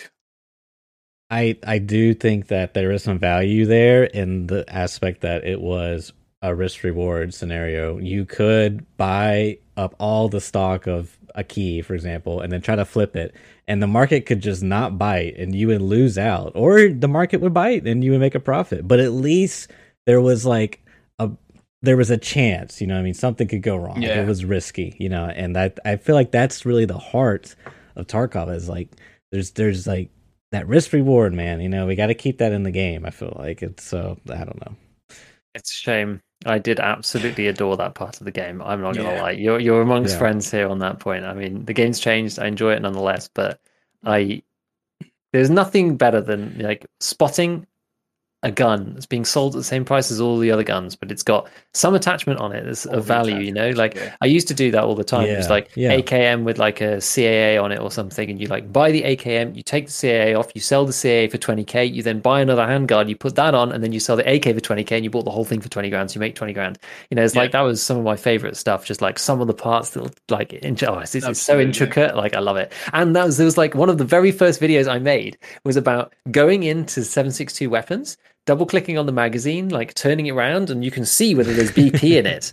yeah. Like, and that was one of my honestly, that is to this day is one of my absolute favorite tips, and it's not useful anymore because you can't really like okay, you can go and look if you're going and buy it on the flea or whatever, but like you can't go and like reflip that stuff because you used to be able to then, you know, mm-hmm. extract all the BP out the mag, like sell the yeah, BP for yeah. like five times the value of the gun because someone would just like left it in there. Like some of the, the little intricate things like that, I absolutely adore. But um, yeah, it's a, it's it's a casualty, unfortunately, of botting, like f- cheating, you know RMT, like all of yeah, this right. stuff, which is just right. a real shame. And so, even though I did love it, I also think that the whole concept of the flea market is a bit weird.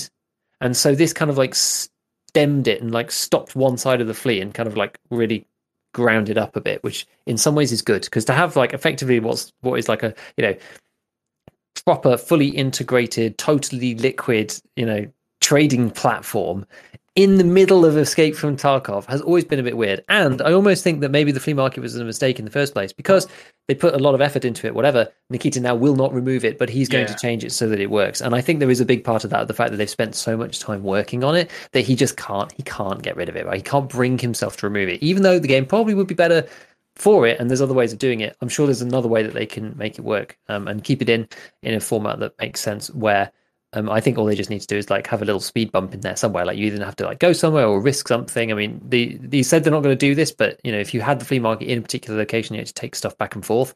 That, for, as an example, that they're probably not going to do, but that on its own would, you know, change the flea market considerably and add some element of risk in it.